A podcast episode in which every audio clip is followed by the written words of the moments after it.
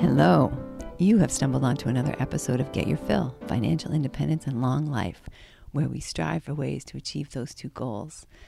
The music you've just been listening to is an original score by Karl Zukroff, currently of the band Blue Hotel. But who knows, he may be branching out into other things at some point. I'm very excited that you're here today because we are welcoming Dr. Stevie Dawn Blakely.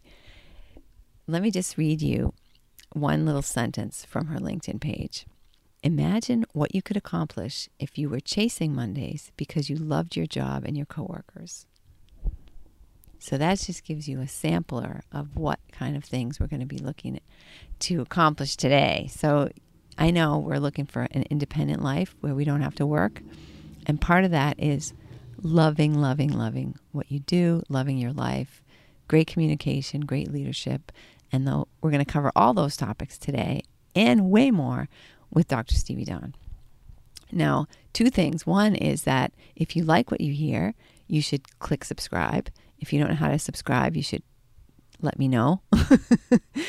and everything that we talk about today, I mean, you can be listening anywhere, but if you want to see the links and all the info and, and the video from Dr. Stevie Dawn and other great resources, then just come back over to the website, which is getyourfillpodcast.com. All righty? Enjoy. Dr. Stevie Dawn, thank you so much for being with us today. Let's just start off with that. Like, what do you think of your life? So, this is very, like, obviously huge, broad topic, but of the things that you've done in your life, what are the things that, what do you feel like most excited about? Most proud of? Oh, geez, that's that's a really good question. Um, you know, I think if I look at my life as a whole, um, I think the thing that I that I probably am most proud of is my ability to take risks. Um, being willing to jump off a cliff and do the thing. I mean, not literally, but figuratively, yeah. um, and do things that other people would think are are crazy. Yep. Um, you know, I I think that I've never had a problem um, since I was a little kid. I've never had a problem stepping outside the kind of safety net and mm-hmm. and doing different things. And I think that is what I'm most proud of. Not to say that those have all turned out to be amazing decisions or experiences. No. No. they have not.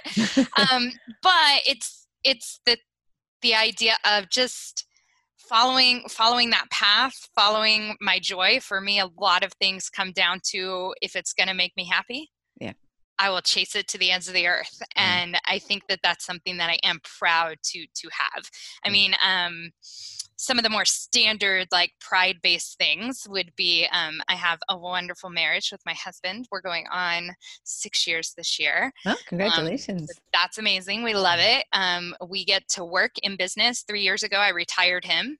Mm. so we get to work in business together 24 7 which we also love. Um, I do have my master's degree in sociology and my doctorate in leadership. Nice. Um, which all just goes to show that I can put the word doctor at the front of my name so that people feel like I'm important. Absolutely. And I'm okay with that. You know, I worked hard to achieve it, so yep. I'm good with it. Yep. Um, but really, everything I studied was human behavior because I'm just a human behavior nerd and I love analyzing and psychoanalyzing everything around me and every person around me. So it really is a lot of fun for me. Mm. And I was able to turn that into a career, which, you know, a lot of people wouldn't have that that luck or that ability and I'm just very blessed that I was able to do that and I feel really good about that. Absolutely. Um, those are some of my big things. And then I guess like my my most famous thing about me uh-huh. is um last year actually I won the giveaway on Shark Week with what? Discovery Channel, and I went cage diving with great white sharks last year. Oh my god! Yeah, wow. So that was cool. That's like my most famous thing. but I am super proud of it. I mean, you cannot win unless you enter, and I enter every year. But last year I won. That's so fantastic. my husband and I uh, took a trip last October and dove with 18 foot big sharks, and it was amazing. Where did you do that? Um, off the coast of Mexico at a place called Guadalupe Island. Wow, that sounds was, like an amazing experience. Yeah, it was an amazing trip, and I am I am the shark lady. I'm the crazy shark lady. I'm addicted to sharks anyway, so it was really a dream come true. Um, but it was a very very cool trip and to win and be like the winner was oh, just a cool thing right? Because we all enter those things but nobody ever wins. Exactly. So you know mm-hmm. nobody you know ever wins. So i was super excited because i won something. They actually do give it away to people they who do. aren't their friends they right? do. yes! Like person who knew nobody i still won. Yeah it was great.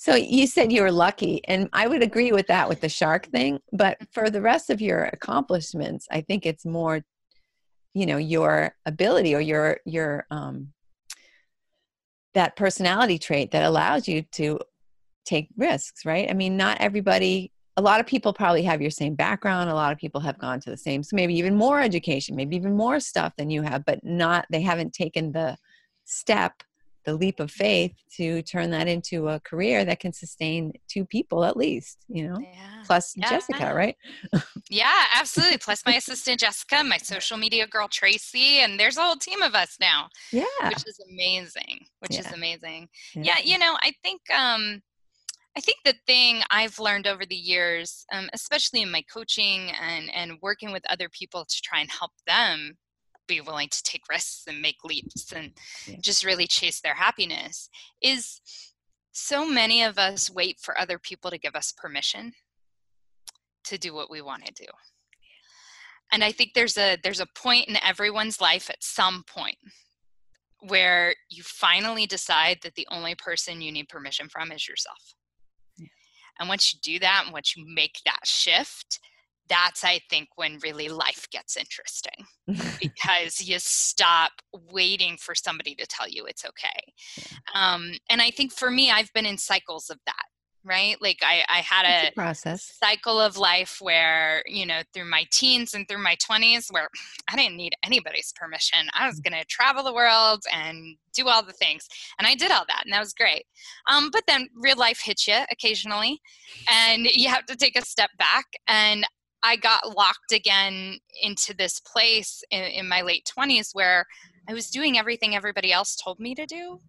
Like, hey, go go to school, get your degree. That'll be good. That's what real adults do. And, you know, get get a career and a job. That's what adulting is all about. Um, you know, date these people, all, all the things. And and I I kind of feel like I got to a point where I checked every box, but yet I still wasn't happy so maybe those boxes are not meant for me you know and and finally saying to myself you know i want to do something different so i'm going to give myself permission to do it and not worry about everybody else. Um, and i think again it's it's a cycle as you said it's a process mm-hmm. and you know i constantly have to re-sign my permission slip because it gets really easy to especially hey right now with everything going on with quarantine and COVID and and mm. all the things, um, life has changed dramatically in the last several months for me. And being able to take that in, but then to say, you know what though, I know those are external circumstances. I can still choose to feel joy and happiness and to go after my dreams, even though I may have to pivot a little bit today. And that's okay. So I, I, really think that's the key that most people are waiting for is that idea that they have permission in themselves you know and sometimes people don't ask you know we all know what we think people are going to say if we go and do a certain thing or if we say a certain thing or whatever like oh so and so and this one and that one isn't going to you know they think i'm weird or they're going to be upset or whatever. And you don't actually know that right? You're if you're waiting for someone to come along and say you know you don't look happy. Why don't you do something different? You know right? not going to happen right? I, I once had a, a coach um, tell me uh, you know, it's really egotistical how we all think that we're all so important that people would actually think about us that much right? Like like people are actually watching everything you do and making decisions on exactly. it like most of us are in that situation. And a lot of times um, to your point i think we make an assumption that people will think of us a certain way or, or think we're crazy for doing a certain thing. And then when you actually just go and do it you realize that they fully support it Oh, they didn't even notice. they didn't even, or they didn't even notice because they weren't looking at you, right? Like that part too. And I think it is something where I think we convince ourselves that it's going to be awful, yeah, without actually taking the leap into it. One of the one of the tools that we talk about a lot in our programs is um, positive questioning. So the idea behind um, you can ask yourself, what's the worst thing that could happen? And you can think that's positive right? Because we kind of frame it as what's the worst thing that could hmm. happen? I mean you know it can't be that bad. Right. But inevitably what you're saying is but these are all the bad things yeah. that could happen. Instead of positive questioning is asking yourself first what's the best thing that could happen yeah. Like what what if you made it? What if you jumped into entrepreneurship and it worked? Yeah. what if you decided to sell all your belongings and move across the world and it worked?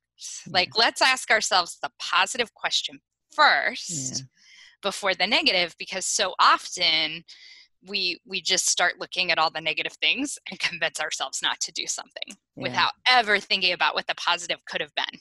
And and i think that's something that does hold people back yeah, for sure. For sure. I always, when I have a, a situation like that, I always think, well, you know, how am I going to feel if I miss out on this thing? You know, how am I going to feel oh, when I'm lying on my deathbed, right? You know, mm. however long from now that is. And I feel like, oh, you know, what did I do? Well, you know, I had my, I balanced my checking account. I never was overdrawn, damn it. You know, like, Hey, right? I, a life worth living. a life worth living. It's so crazy that you say that because I think about that a lot. Like, what do you want written on your tombstone? Exactly. If you'd asked me 10 years ago what would be written on my tombstone, I could have told you that probably what somebody would write is, man, she works a lot. Yeah is that really what I want to be remembered for? Like, right. I mean, I embrace my workaholicness, I do, but that's not the legacy I want to leave with the world. Like, yeah, here lies Stevie Dawn. She worked a lot. That's nice, you yeah. know. And I, I really do want to make sure that I have left the world with something better than I found it in some way. And I think most people have that. And so that question, to your point of just, you know, what if I don't do this? Am I going to regret it? Mm-hmm. You know, when I'm lying on my deathbed, am I going to be like, man, probably should have taken that chance? You know? exactly, exactly, Look where I ended up. Maybe I would have ended up somewhere different. You know, right, exactly. I think we we have to think those positive things and ask those questions differently, so that we give ourselves permission to take those chances. Absolutely, absolutely. A lot of the folks who are listening are either they're entrepreneurs or they wish they were entrepreneurs you know they have like a what we call a real job you know meaning that mm-hmm. someone else is giving you money to do something that you you know may or may not enjoy doing but mm-hmm. um, taking that step to say okay i have enough i've i've saved enough or i've done enough or i've got enough experience or whatever that i can kind of step out of that little safety blanket that's also a trap you know to mm-hmm. and how do you help people do that yeah, you know, I think the the biggest thing for me in in taking the step was financial. I'm going to be absolutely honest with that. Yeah. Um, it was we had to have enough money in savings that if I did this and it failed, mm. we would still survive. Yeah. Um, now I have known other people that do it with no safety net whatsoever. Um, and I think what the trigger is when you realize that you're spending so many of your days in a way that you don't like and you have the opportunity to spend more of your days in a in a way that you do like right I, I, I call it the perfect day exercise if you were to plan your perfect day what would it look like from start to finish yeah. and what if life was all about chasing more of those yeah. not that every day will ever be perfect because you know, even as an entrepreneur, once you make the leap, right? There's a lot of stuff in business. Oh yeah. I have to do that I don't enjoy. Yep. So it's not like all of a sudden my days got amazing. No, there's still a lot of days I don't like. Um, but I get more perfect days as an entrepreneur because I get to create my own right. than I did working for somebody else. So for me, that was the give. And I think when people are are scared right of oh my gosh is this going to work um, you have to decide if the there's good fear and there's bad fear right um, bad fear is when we're holding ourselves back with the what if questions, Yeah. but not actually doing something to try it. Right. So a lot of clients I work with, they're they are still working a nine to five quote unquote real job, but they're working on their business. Yeah. And so they'll know before they quit if this is gonna work. Yeah. Yeah. And if you do it that way, and you can, it takes a little bit longer because you don't have all the time in the world and you have to find some energy for it. Because, you know, at night after a full day of work, the last thing I wanted to do was work on my business. Right. Right. And I, I totally get that. Yeah. Um, but if you do that, you can know before you jump if it's going to work or not. And you can Mm. decide to do that, but you have to decide that it's worth it. Yeah. And and good fear, right, is fear that tells you, um, yeah, you're about to hurt yourself or somebody else. You need to not do that. Okay, that's good fear, right? Keep your hands in the cage when diving with sharks. Good fear, right? But bad fear is saying, but I'll never get in the ocean. Right? Right. And I'm never going to even give it a chance to experience it Right. because I'm so scared. Right. So you have to know. And I think we all know in our gut if it's good fear or bad fear Yeah. but we forget to ask the question and so we Mhm. just stay stuck and and i always tell my clients if you can if you have six months that you can pay your bills that's my that's my level of good risk right six months that you can pay your bills if you can write here's the real key can you write 75 social media posts about that topic In six months or in a day? no it, it, can you just as a Yeah. person can Right, you right. come up with 75 things to talk about around what you want to do as a business Yeah. because if you can't come up with 75 you're going to run out of steam really quickly Yeah. and so if you've got six months and you've got 75 ideas and you're willing to put it out there to 10 friends. That's it. 10 friends. You got to be willing to put it out there to 10 friends. If you meet all three of those requirements you're ready to go. That's my rule. That's, that's interesting. that's that's what you can do. Because those 10 friends if you can put it out to 10 friends i'm not expecting any of those friends to buy it but i'm expecting them to give you some feedback. Yeah. what it's going to be like what they think is a good idea or not whatever if Yeah. you can explain it to 10 people and make 10 people understand what it is you're doing you're already doing great i spent the whole first year of my business not being able to tell anybody what i did it would take like a whole 45 minutes for them to understand what my business was. That's not a good business. You're not going to make money doing that, Yeah. right? So tell 10 friends, and if they all understand it, you're good to go. And the 75 social media posts is I see a lot of people get excited about an opportunity, but they don't dive deep into it enough to have a lot of different ways they could go about it, talk about it, promote it, that kind of thing. So I Yeah. say if you can take out a sheet of notebook paper and you can come up with 75 different things and ideas, then then you've got enough that Yeah. you can pivot and tweak. Because the business I created six years ago is not the business I have now. I had to pivot and tweak along the way. It it doesn't look anything like it. And I think that that's important for people to understand when they make the leap Yeah. because it it's going to take you on a wild ride and it's not going to be where you thought it Yeah. would be. But as long as you keep putting your happiness and your joy and your perfect day in your vision, you will get there. And Yeah. that's the important part, I think. Yeah, interesting. So you talk a lot about leadership, obviously, in your in Mhm. your speeches and stuff like that. And I mean, f- correct me if I'm wrong. It seems that we have a desperate lack of leadership in the world. You know, I mean, in, in business, in you know, I just see people unable to make any sort of decision or direction, and unable to get once they make a decision to get other people to follow them.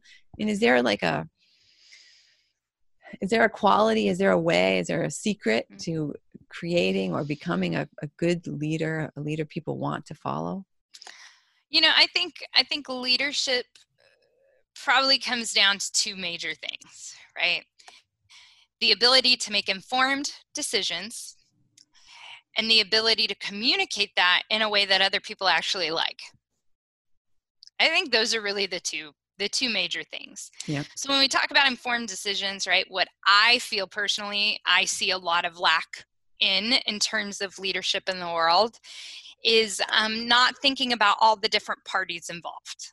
Mm, Really easy for us to make decisions based on just our narrow view of the Right. world and Yeah. not really looking at all the different stakeholders, all the different people involved in any one decision. Um, and that's that's hard to develop because you really have to step outside yourself. You have to have amazing empathy to mm. try and understand somebody else's viewpoint and lived experience. Yeah. Um, and it takes time to gain that knowledge and to gain those viewpoints. And so, a lot of times, as leaders, having to make quick decisions means that they're not always the most informed.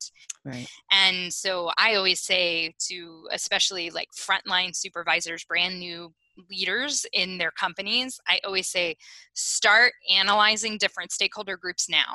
Yeah. Even if you don't have to do anything decision wise with them. Yeah. Start learning about people. Start creating a diverse network. Start hearing about experiences so mm-hmm. that when you get to that leadership position where you have to make a quick decision, you already have the knowledge. Yeah. I think too often we get to the decision point, but we don't have the knowledge, and then we just have to decide. Yeah. And that can go right or wrong. Right. And then I think the second part of leadership is being able to communicate it in a way that people understand.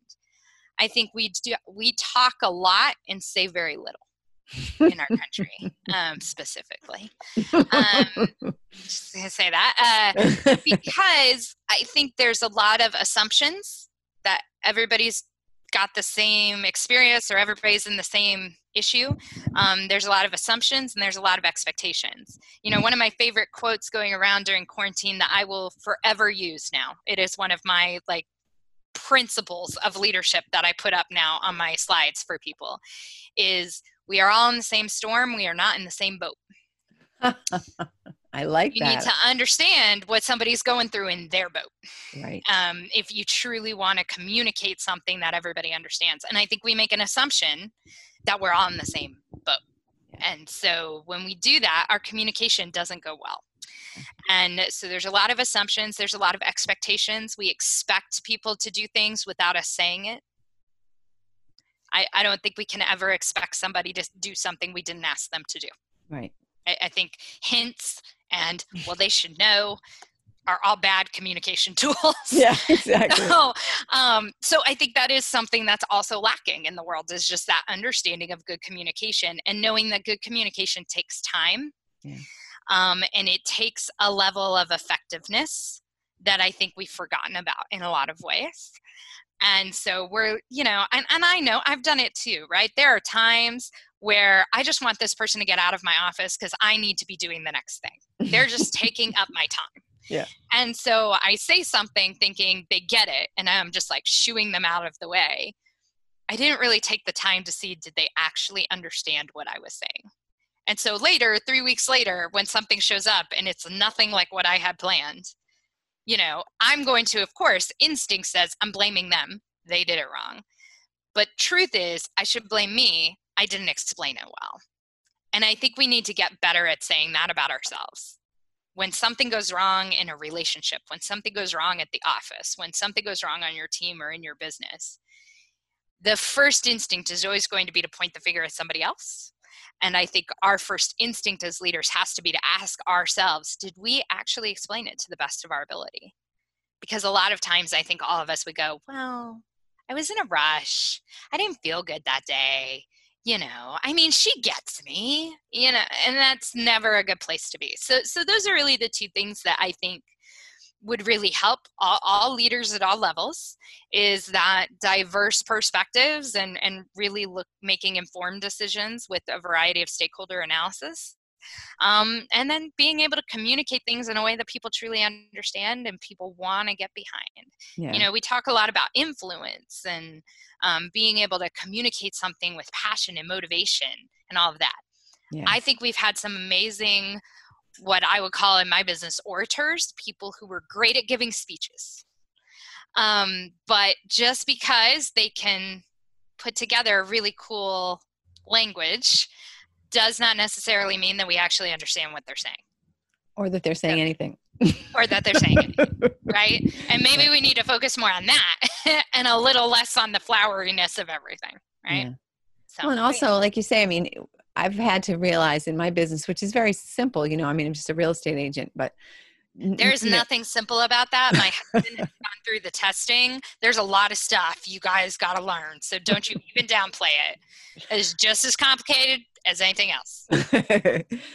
but eh, I mean, it's a very psychological job. Actually, I should have had some of your training to understand, like, you know, what is the real problem here? It's all people, right? Your Yeah. job is 100% people. 100% exactly and it's like you know well what do you actually do i'm like well wait till you're nervous and you need to get talked off the fence wait till you you know then you'll know because you'll be calling me and say but the, the point is like when you're when i was getting ready to like put together like a, a bio sort of thing to put on the website and stuff like that. I started doing some research and and you know things are so obvious. We always think that everybody just thinks the way we think.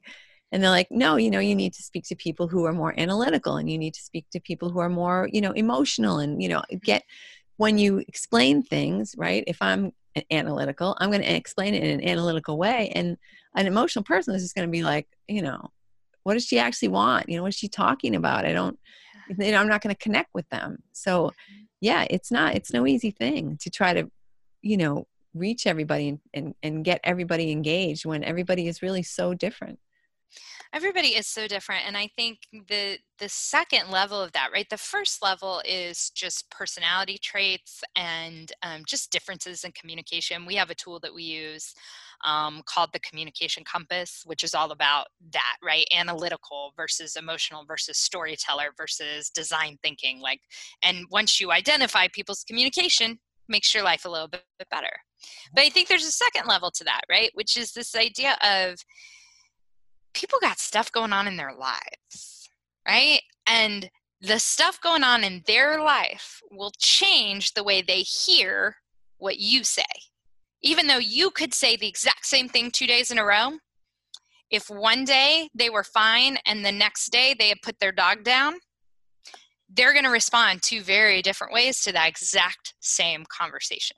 right And that's, I think, where that empathy piece is so important, right? Because we have to understand that people are going through things, and most of those things we don't know, and we probably don't want to know, and mm. definitely don't need to know. right But it's understanding that and saying, okay, so when I said that, I noticed their eyes glazed over, so they probably weren't getting what I was saying. I need to come back at it a different way, or I need to do something different yeah um, you know one of the best tools i was ever taught and it's so it's so silly and little okay?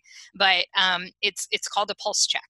And the idea is when you interact with somebody if you had to just based on body language and facial expression and kind of their tone of voice what they're saying you give them a score between 1 and 10 on how do you think they're feeling today right?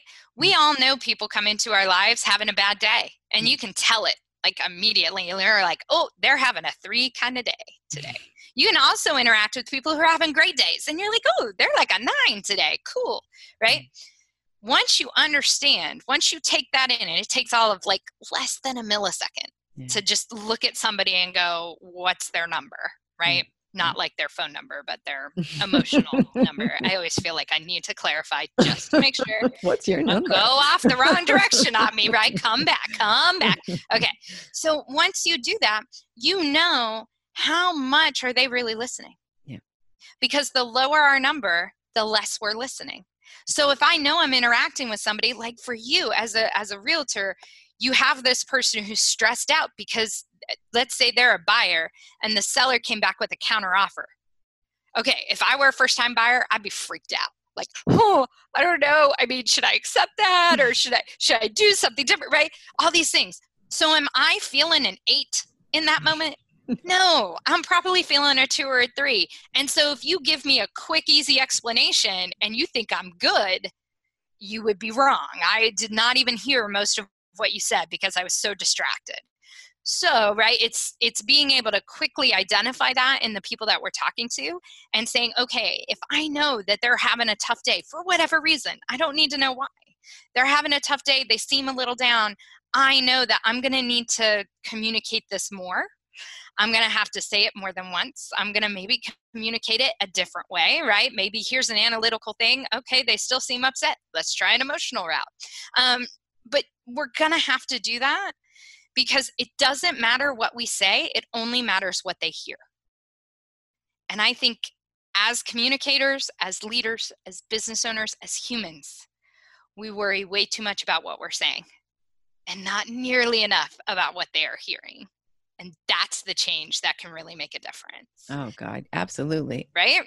Absolutely. And you've experienced that in your own work. You can now think of, as I said it, I'm sure people popped into your head and, mm. oh, this was an eight, this was a seven, this was a two. Yeah. And you know now, thinking of it, you're like, yes, I had to communicate slower. I had to talk more. I had to spend more time with that person because yeah. they were having a bad day. And yeah. we all have bad days. Absolutely. So I, I always say, I hope that they give me, I hope I can give them the grace and patience that I would want them to give me. Yeah because I'm definitely going to have a bad day. And I would hope that they re- reciprocate that. Yeah. But, you know, that's another point, though, because as the leader, you know, if I'm having a bad day and they're having a bad day, you know, maybe I'm not even paying attention to the fact that they're not paying attention to me. And I'm just like, look, I, you know, I, I don't understand why they don't understand. You know, I just told them that and whatever, you know. But it's on us as leaders to make sure that we're, even if we're not having a good day, that we're put that away you know we got to put that aside. How do you do that? We do. I think you know one of the things i think as leaders right is do you do your own pulse check before you go into a conversation? Right? So if i if i know as the leader i'm feeling a three first thing i'm going to do uh, on my schedule is what can i reschedule? First thing i'm going to do if i know i'm having a bad day i'm just immediately reaching out rescheduling pushing things back because i know exactly what you just said I'm not going to be listening to them in the way that I should be. And they don't deserve that. So, right, I'm going to start that. Um, one of the things I love about being an entrepreneur is I can actually do that and nobody thinks it's weird. Whereas, like at work, you couldn't, I mean, if every time you had a three day at work you called in sick, that isn't going to happen, right? So, um, so it works out a lot better when you're your own boss. Yeah. Um, but I think, you know, being honest with yourself, where are you?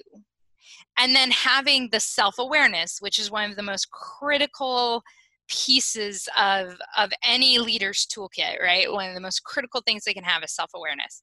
Being able to say to myself at the beginning of the day you know what? I'm having a four kind of day today. So number one let me reschedule anything that can be rescheduled right? Number two when i go into a conversation how do i say to myself it's not their fault and what I'm doing with that, that's a trigger phrase. Yeah. And what it does is it releases them from the blame of any of your discomfort. And so I will say that in my head, I will say it, um, you know, before a conversation. If I'm like talk, gonna talk to somebody on the phone, when the phone starts ringing, I say it out loud before I answer the phone. It's not their fault right? Um, and used to be when I was doing a lot of sales calls, um, but sales like appointments where I had to drive and meet people. And you know, as a realtor, you drive, you meet people, right? Before I get out of the car every single time. And I still do to this day. I've been doing it for years. Every single time before I get out of the car to interact with a new person, a new group of people, I say it's not their fault. And what that does is it releases the blame so that now I'm more able to listen to them because I'm not blaming them for my bad day. Right, right. because it's not their fault, right? Our bad right. day happens because of, I, I mean, you know, we could have all kinds of things happen before 8 a.m. in right. life. And it has nothing to do with the people we see at work. It has mm. nothing to do with the people we interact with in our business. It's right. just life, right? right? So yeah. how do I? And that's and that's one of those trigger phrases. Is what you're doing is removing blame and allowing yourself to open yourself up to listen. But it takes that self awareness yeah. right? Um, in our in our joy chaser club um, we talk about mindset every single week right? Why do we talk about mindset every single week? Because understanding how you think is the key to everything.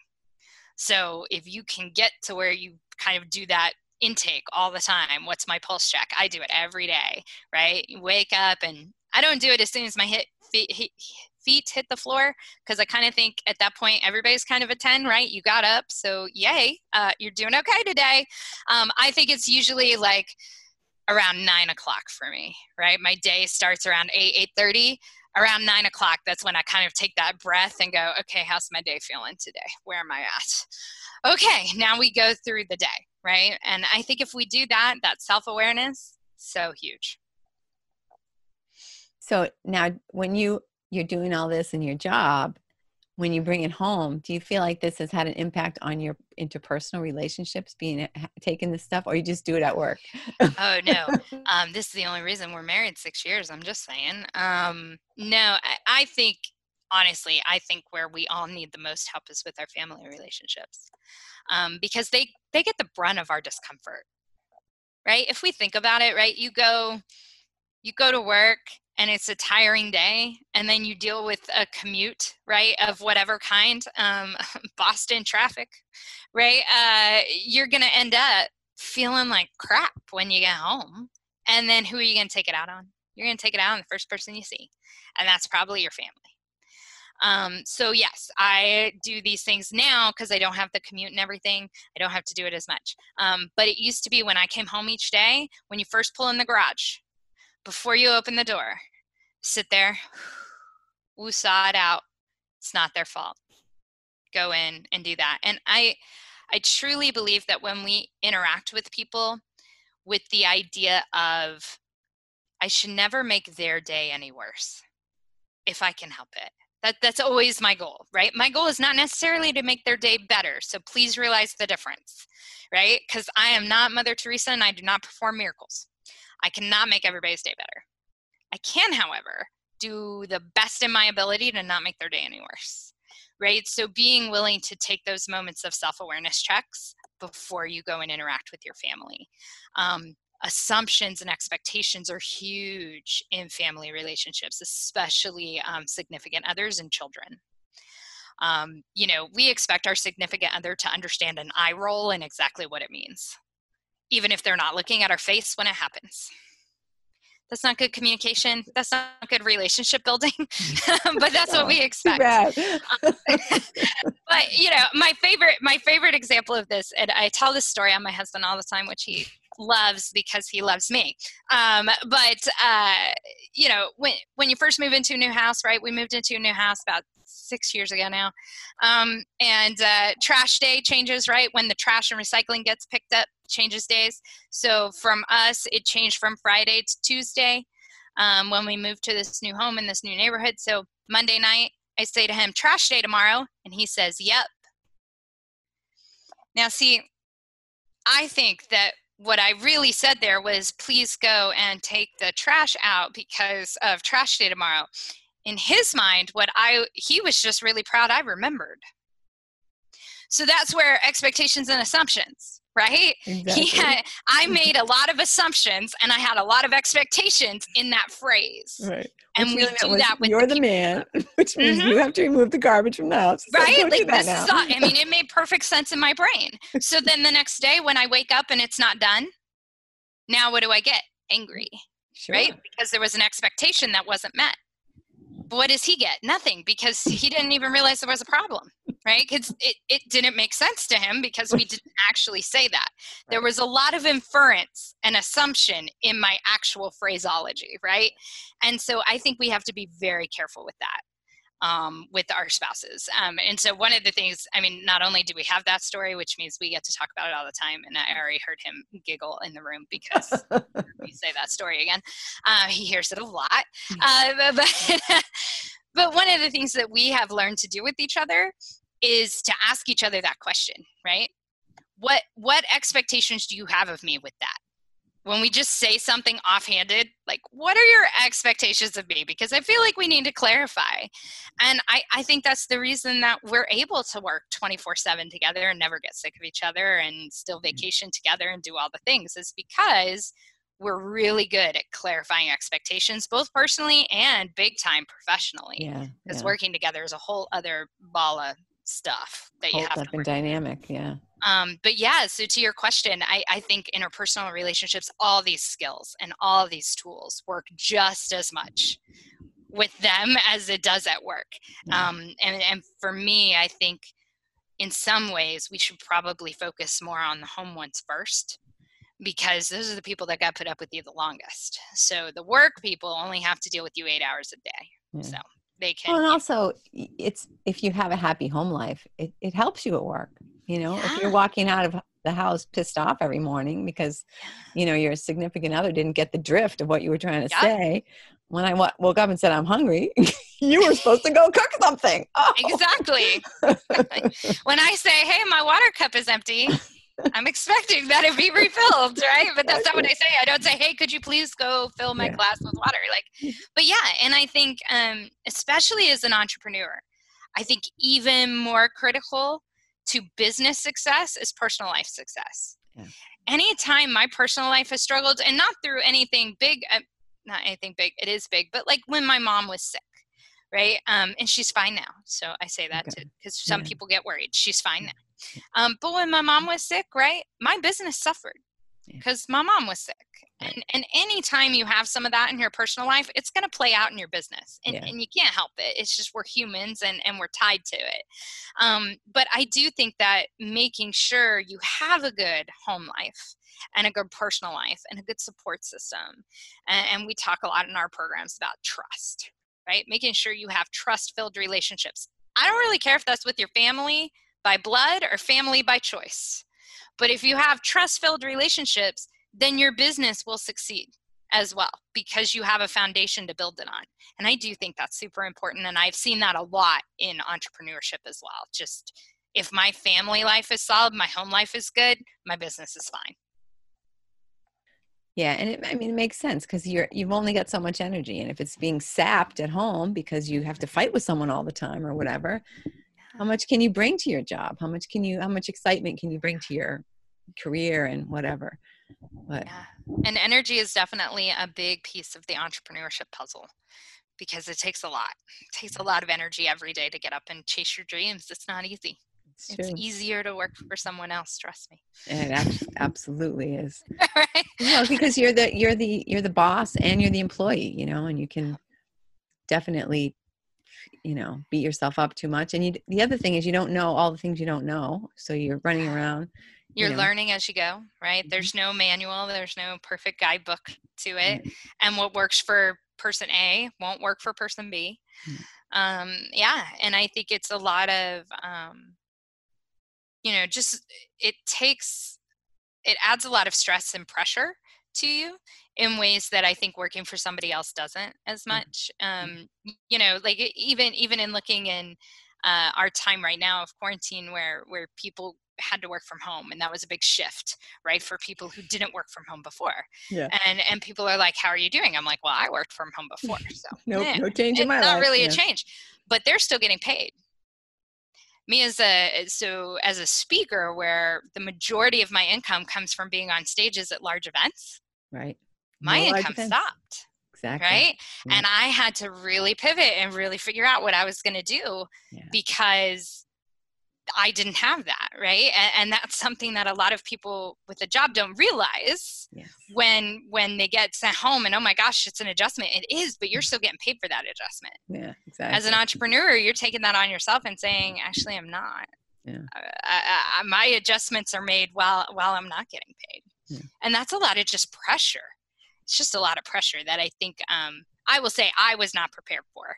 And yeah. I've run a business before, um, but this time it was different and there was a lot more pressure and a lot more stress and actually made it so i really had to focus on my self-care and stuff a lot more yeah. um, than i ever thought and so so now that's always something i, I say to entrepreneurs just make sure you're taking care of yourself mm. and your own health because yeah. it, your business will suffer when you suffer yeah absolutely absolutely yeah. so what did you do what was your what what kind of adjustments did you make to your business Oh, for COVID, um, well, um, so speaking live went away. So I learned to embrace and love webinars, which if you had asked me a year ago if I would ever love webinars, I would have told you you were crazy. Yeah. Um, cause it's just, it's not the same, not the same energy and all the, and I just didn't like it then. Um, now I do them every single week, multiples, um, and I love them. In fact, in some ways I will be kind of sad when we go back because some of the things I, I don't like, um, drives. I don't like long drives. I don't like commuting. I love to travel by plane and by cruise ship, mm. but cars are not my thing. Yeah. Um, so, you know, driving two hours to the other side of town to go do a one hour speech is like, ugh, right? Yeah. So now, hey, I just have to walk five feet it's not bad. Um, so so I learned to embrace the webinar. Um, now that did mean an investment, um, and I think some of the things that we have to remember as entrepreneurs is sometimes pivoting means you're going to have to invest in your business a little bit. Yeah. Um, so we had to invest in some software. We had to invest in technology. Um, I bought a stand-up desk, so I'm sitting down right now, but it has a crank, and I can raise it up. So when I present on webinars, I'm presenting as if I were on stage. Yeah. And I use a clicker and all the things.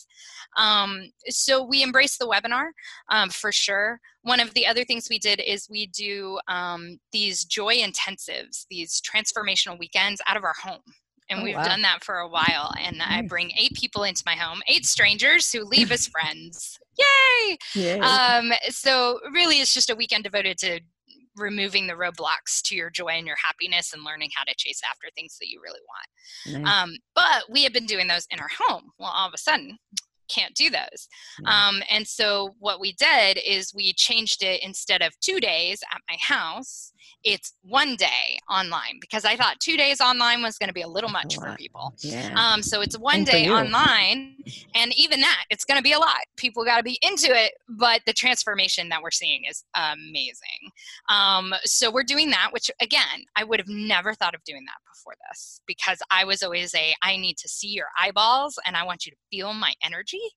Um, but now here's where we're at. So we're going to do it online and it's going to be great. It's going to be different, but it's going to be great.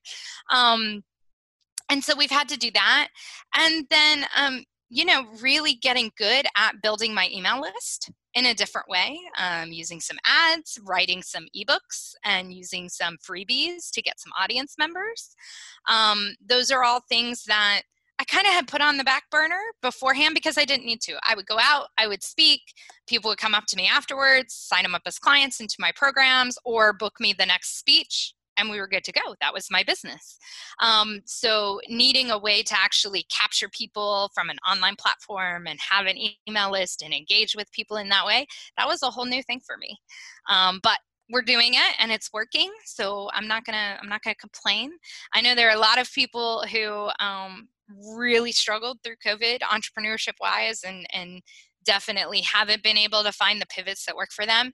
Um, we have been blessed in that we we pivoted quickly and we had enough you know being six years in business we had enough of a base that I was able to reach out to clients and say, hey, can we go virtual? Can we do these things? And so we were really able to make that work.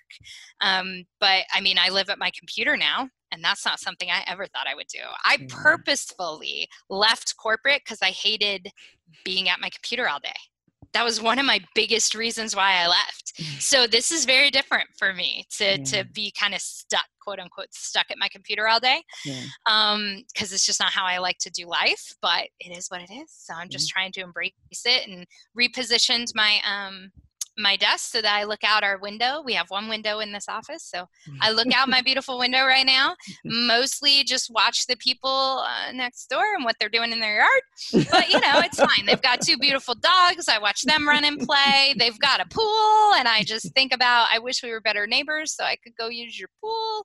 Um, but it's great, and I love the sunshine that comes in, and it's Texas heat right now, so it's hot. I don't want to be outside, but the sunshine that comes in is really pretty. Um, but yeah, those are some of the pivots I had to make. Really, just pivoting into into online hardcore in a way that I, I never thought possible. But as my husband has said to, to many people he's talked to, um, what COVID gave us was the removal of the excuse, I don't have time. And I think that's true. I think if you had asked me in January, February, I would have told you I don't have time to create online courses. Right. I don't have time to do webinars. I don't have time to get an email list together, or write an ebook.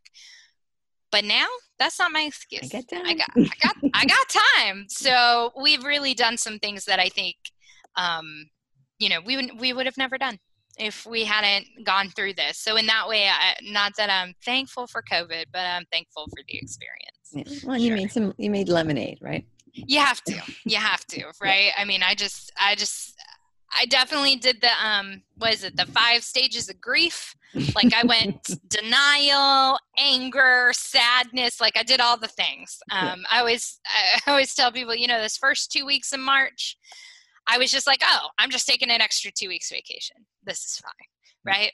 By the time I got to April, I was angry, angry April. That's what I called it, angry April. I was angry all of April. I was mad at the world. Um, by May, I started making money again. Money May. So, and I'm a big person who thinks about those things. So, um, so you know, it's just it, it gave me the time to to make those to make those changes to make it work. But I definitely had all the other feelings about it too. So I don't want to tell anybody like it was easy. No, there's a lot of anger that. and a lot of sadness and a lot of horridness. Um, it just ended up okay. Yeah. Turn the corner. So that's good. That's good. So totally changing gears a little sure. bit.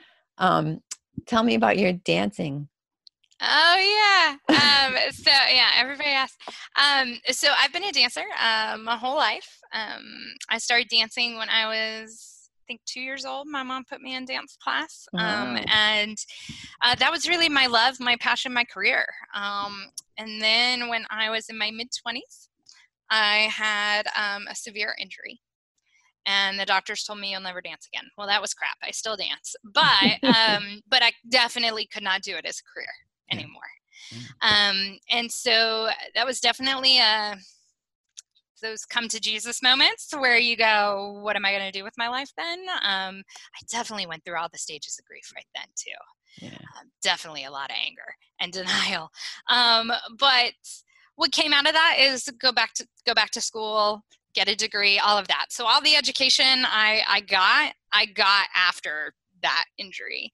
And if I had a had that injury, I don't know that I would be doing this. My first three businesses were dance studios located all over the world. My favorite was in Australia. Ooh. Um, I failed miserably, by the way. Failed all three of those miserably, by the way. I'm a wonderful dance teacher, not a wonderful dance studio owner.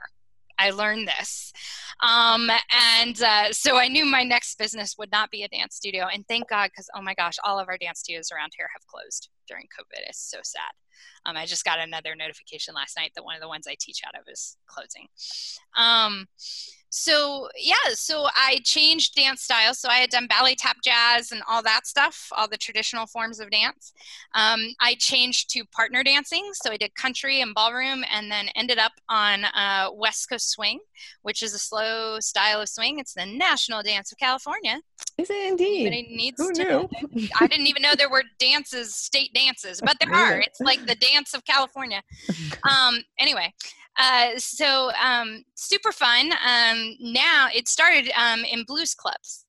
Um, back in prohibition days and that kind of stuff super cool yeah. Um, the history of it is really cool um, but it's a dance i'm not going to say it doesn't have technique and things like that it does but it's not as hard on my body yeah. as other dance forms are. So it's something I can do around my injury, um, and and still actually made it to the champion level, and have been a head judge and an event director, and done all kinds of things for competitions and stuff all over the country, um, and uh, and love it. I still get to. I don't get to do it right now. We are on a non non dance world right now, um, mostly because our form of dance touches each other. So yeah. can't really do that. Um, but it's also where I met my husband so we met dancing, um, gosh, almost 12 years ago now. Wow. Um, and so, yeah, so some of my best, my best memories are, are from there and definitely some of my best friends. And most of the entrepreneurs I coach now come to me because they know me in the dance space.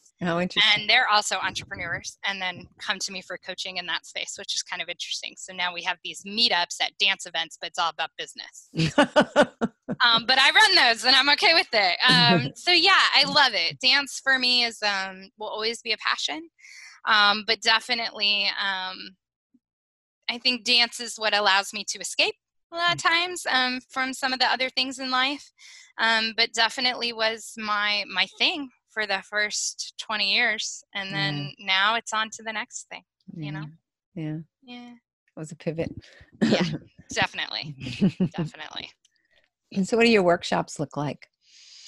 Um, nowadays we're doing um, obviously webinars. Um, but uh, we do i do corporate based webinars once a month. So those are for um, people in a corporate setting, organizations. I have a lot of leaders that go through there and supervisors, management teams, that kind of thing. Mm-hmm. Um, so we have those once a month for free, um, just as a way to get some teaching out to people. So, like, we have one coming up on positive workplace and another one on emotional resilience and just kind of big generic topics that just kind of give people some tools. Mm-hmm. Um, and then on the individual side of the house, um, we have our Joy Chaser Club, which is a monthly membership. And we have a couple of webinars around that as well. And it's really just about helping people to to really make I think we we write down i was talking about this today with a group on goal setting because i'm a big goal setting person mm-hmm. um, and you know we set goals for our work we set goals for our health and our fitness we set goals for our family when was the last time you set a goal for your own happiness i think we need to do that. I mm-hmm. think that needs to become something that we actually focus on and prioritize. And so i and so i try and teach people that. Try and give them the skills to do that whether it be in our transformational weekends, which is now a virtual experience, or our Joy Chaser Club, which is a monthly online training system, or whether it be through our webinars and our workshops, is just kind of reminding people that they can write their own permission slip for life and for their joy and Excellent. making sure they set goals to achieve it. Excellent. Yeah. Fantastic. Yeah. So tell me, what should I have asked you that I didn't ask you? What do you want to share that I forgot to, to mention? Gosh, what did I want to share? That's a really good question. Um, well, I think really the the only thing um, that we really like didn't cover because we covered a whole lot of things all over the place um, would be you know if I had one kind of um, I guess tip or piece of advice yeah. um, for people uh, you know I think if you're somebody who's looking to, to go into entrepreneurship, try and find your superpower. And your superpower, for anybody that doesn't know, your superpower is the place where your skills and your passion overlap. So something that you're super good at and you super love doing. Mm. That's what you need to create a business around. For me, what I realized is what I what I'm super good at is speaking on stage. Other people get scared and nervous and all that. I've been a dancer my whole life. Give me the spotlight, please. I'm totally happy up there. right? So so that's that's something I'm really good at, but I actually really love it. I enjoy the performance aspect. It's something I'm truly passionate about and I think it's a great way to communicate messages. So that's my superpower. That's what I need to build a business around. Yeah. And it took me years to figure that out. So if I can shortcut this for anybody, please. It's where your skills and your passion meet. Build a business around that, and you will be happy, and that will be great.